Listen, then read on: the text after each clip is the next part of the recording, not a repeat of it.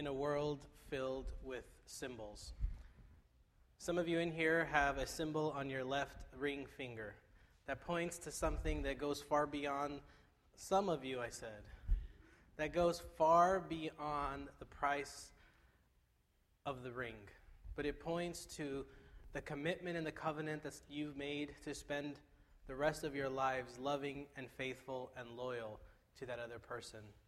We have symbols on this stage, symbols that point to liberty and to freedom, symbols that remind us where we've come from and where we hope to go.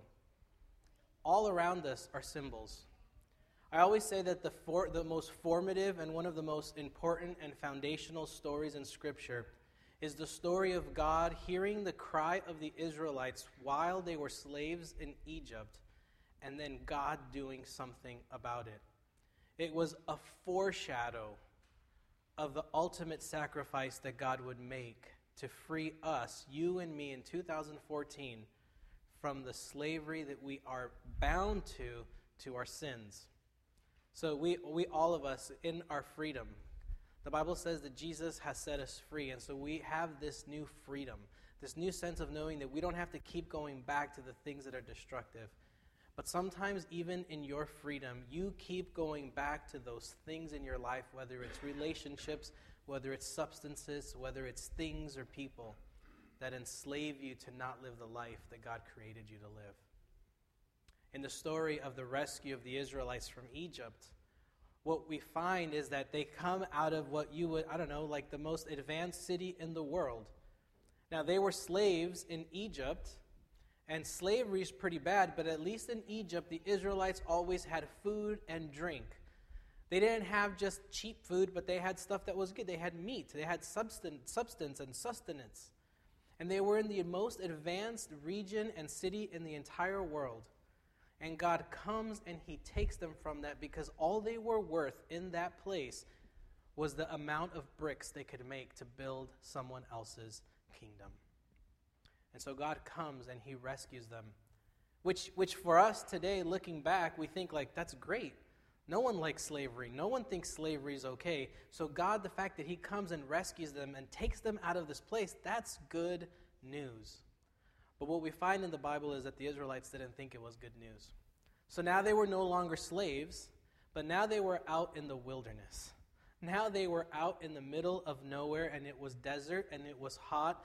They didn't know if they were going to have enough food or enough water. They complained constantly. I think I've made a note that it was probably 11 or 14 times that the Bible writers tell us that the Israelites grumbled against Moses and against God. They were constantly complaining. They were taken out of a horrible place, and, and then they went to a place that they thought was worse, but God was taking them on a journey to the promised land, what the Bible says, a, a, land flowing with milk and honey, which is a place of abundance, a place where they once were in a place of abundance, now they're in the wilderness, but God is leading them somewhere else. And in the midst of this, this God, He instructs them to do several things, but one of them is this, and we find it in Deuteronomy chapter 6. Deuteronomy chapter 6, verse 4. This is a prayer. This is called the Shema. This is something that our Jewish brothers and sisters to this day teach to their children. And this is what God says Hear, O Israel, the Lord, your, the Lord our God, the Lord is one. Love the Lord your God with all your heart, with all your soul, and with all your strength. These commandments I give you today are to be upon your hearts. Impress them on your children. Talk about them when you sit at home and when you walk along the road, when you lie down and when you get up. Tie them as symbols on your hands and bind them on your foreheads. Write them on the doorframes of your houses and on your gates. When the Lord your God brings you into the land that he swore to your fathers, to Abraham, Isaac, and Jacob, to give you a land with large, flourishing cities you did not build houses filled with all kinds of good things you did not provide, wells you did not dig, and vineyards and olive groves you did not plant. Then, when you eat and are satisfied, be careful that you do not forget the Lord who brought you out of Egypt and out of the land of slavery. More symbols. Tie them around your arms, on your heart, on your forehead, on your doorposts. You see, we live in a world of symbols, but it's always been a world with tons and tons of symbols that point to God's goodness. So this what God was giving them, even the commandments, they were physical tablets, not because they were sacred, but they were a symbol of a God who says, Look, you are now free people, but in order to live the best possible life with the best possible society and the best possible government, follow these 10 rules. And if you follow these 10 rules, you guys are going to not only love me and respect me, but you'll respect one another but it was a symbol. They were given to a nation in its infancy. They were given to a group of people that had no rules, that had no laws, and in God's grace, He says 10 things. That's all you have to do. And if you do those 10 things, you will be set. But it wasn't just about what was written on those tablets, it was that was just symbolic that God would provide for them. Now, if you read the rest of the Bible, you will see that the Israelites went on ups and downs. Their, their life as community ebbed and flowed. They went into exiles, all kinds of crazy things. But what was consistent was the symbol of those commandments, those tablets. What was consistent was that they were to be reminded that God rescued them from slavery and has given them freedom. This morning, what we have before us here in these silver trays is another symbol of God's love and God's sacrifice for us. This is a symbol that goes back to us being freed, or our, our ancestors being freed from Egyptian slavery. It is a symbol of Jesus' death on the cross and what that means for us. It wasn't just that he died, it's that he dies an innocent man. And what we believe happens there is that Jesus takes on the sins of the whole world, past, present, and future, which is happening today and God takes the punishment for that. The Bible tells us that the wages of sin are death. That all who sin, that your just payment is for you to die. It was there after Adam and Eve sinned in the garden. But God, in his, in his infinite goodness and in his depth of love, God says, You don't have to die. Instead, God takes on that punishment for him to himself. And God dies the death that each one of us deserve. That's what we call grace. Grace is unmerited favor. We didn't do anything to earn God's love. God loves you before you are a Christian. God loves you as you are a Christian. God loves you when you sin. God loves you when you don't sin. God just loves you. And if you don't believe that, even for those of you who have children, you know that you love your children with all your heart and you would do just about anything for them even on their worst day. There are days when you want to kill them. I know, right? Where they break your stuff and you're just like, how did you break this from there? You know, or they mess up stuff. Kids are expensive, not because you have to feed them, because they break stuff constantly. But you know that even on the worst day, you love them, and there is nothing that can separate you from their love. Now, if we as imperfect people can do that, the Bible tells us that God's love far surpasses that love to the point that God lays down his own life in the person of Jesus to take on all of our sins and to allow us the freedom to be forgiven. So, this morning, what we have before us is a piece of bread and a cup of juice. Jesus teaches his disciples after he washes their feet, that Last Supper, the picture that we see everywhere, right? That painting of, of Jesus and the 12 disciples in the Last Supper.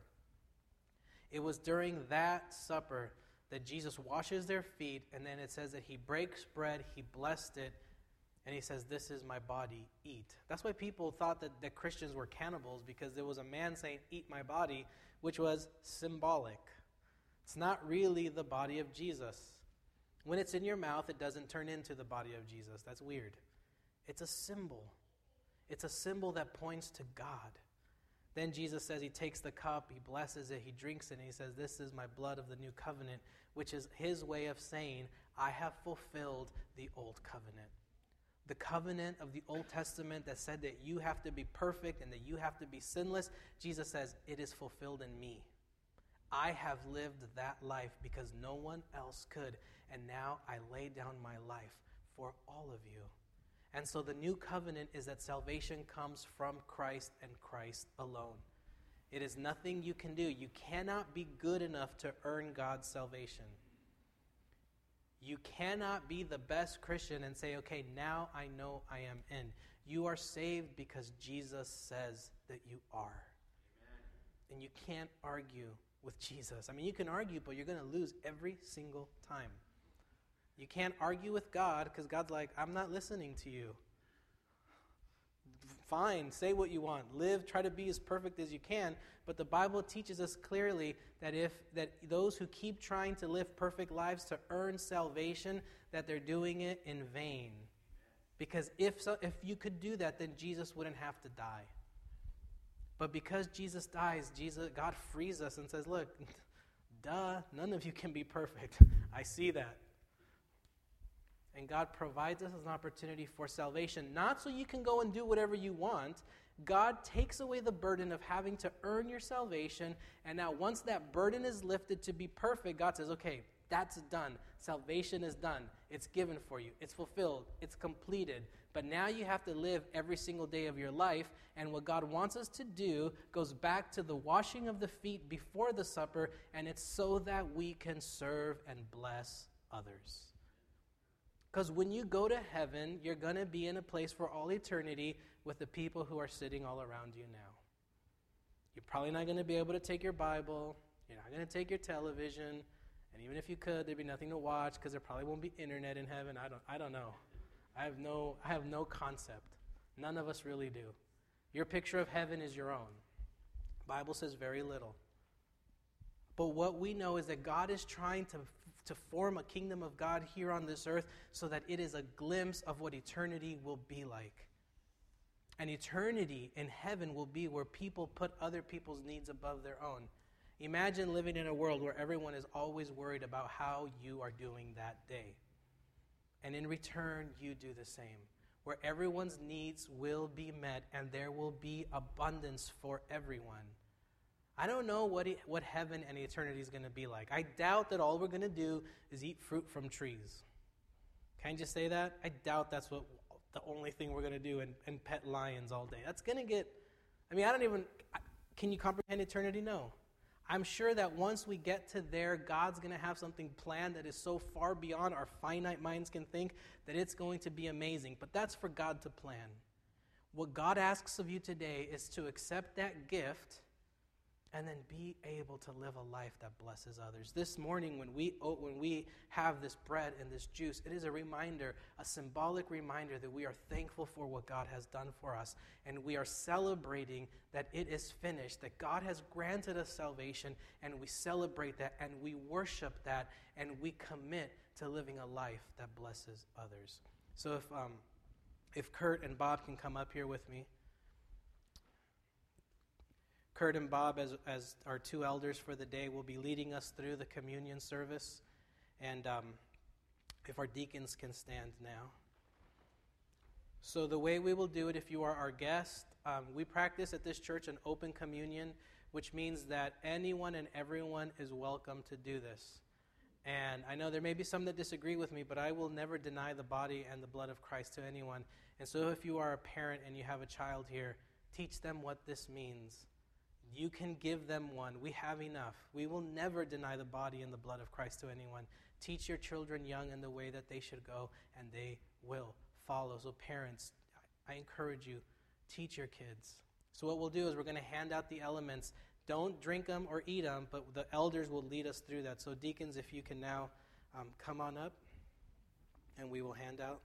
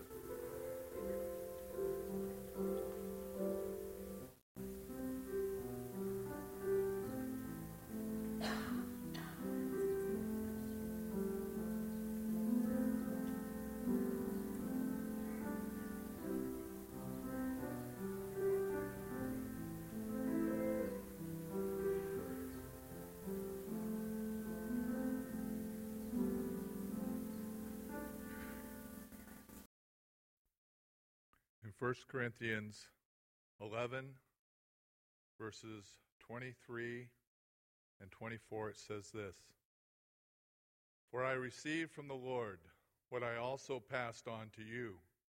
The Lord Jesus, on the night he was betrayed, took bread, and when he had given thanks, he broke it and said, This is my body, which is for you. Do this in remembrance of me. Let's bow our heads. Our Father in heaven, Lord, we thank you for your broken body in which you suffered for us and paid a great price. And Father, now we do this in remembrance of you.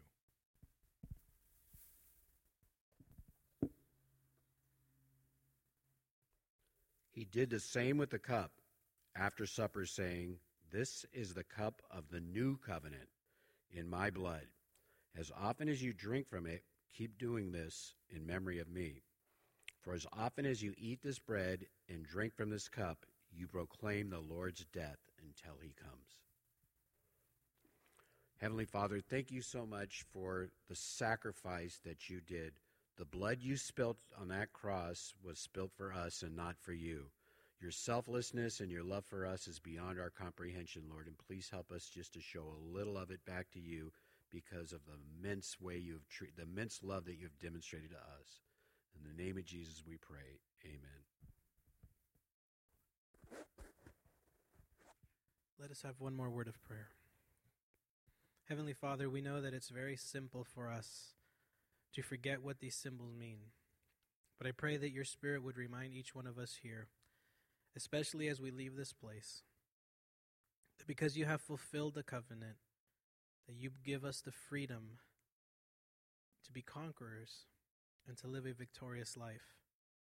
And so we pray that we take that and we learn to live by your Spirit and that we learn to be led by your will, that we would be a blessing to all. In the name of Jesus we pray. Amen. As we end this very special Sabbath, please join us one more time in song as we sing our closing hymn, number 350 Blessed Be the Tie That Binds.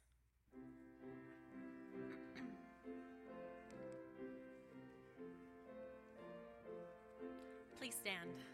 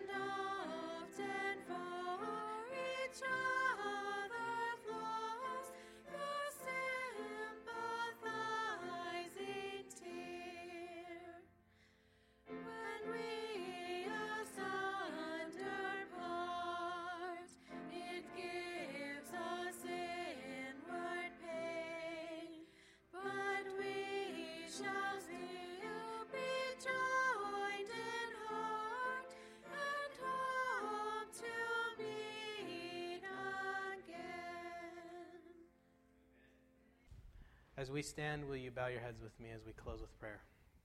God, we are thankful for all that you do for us.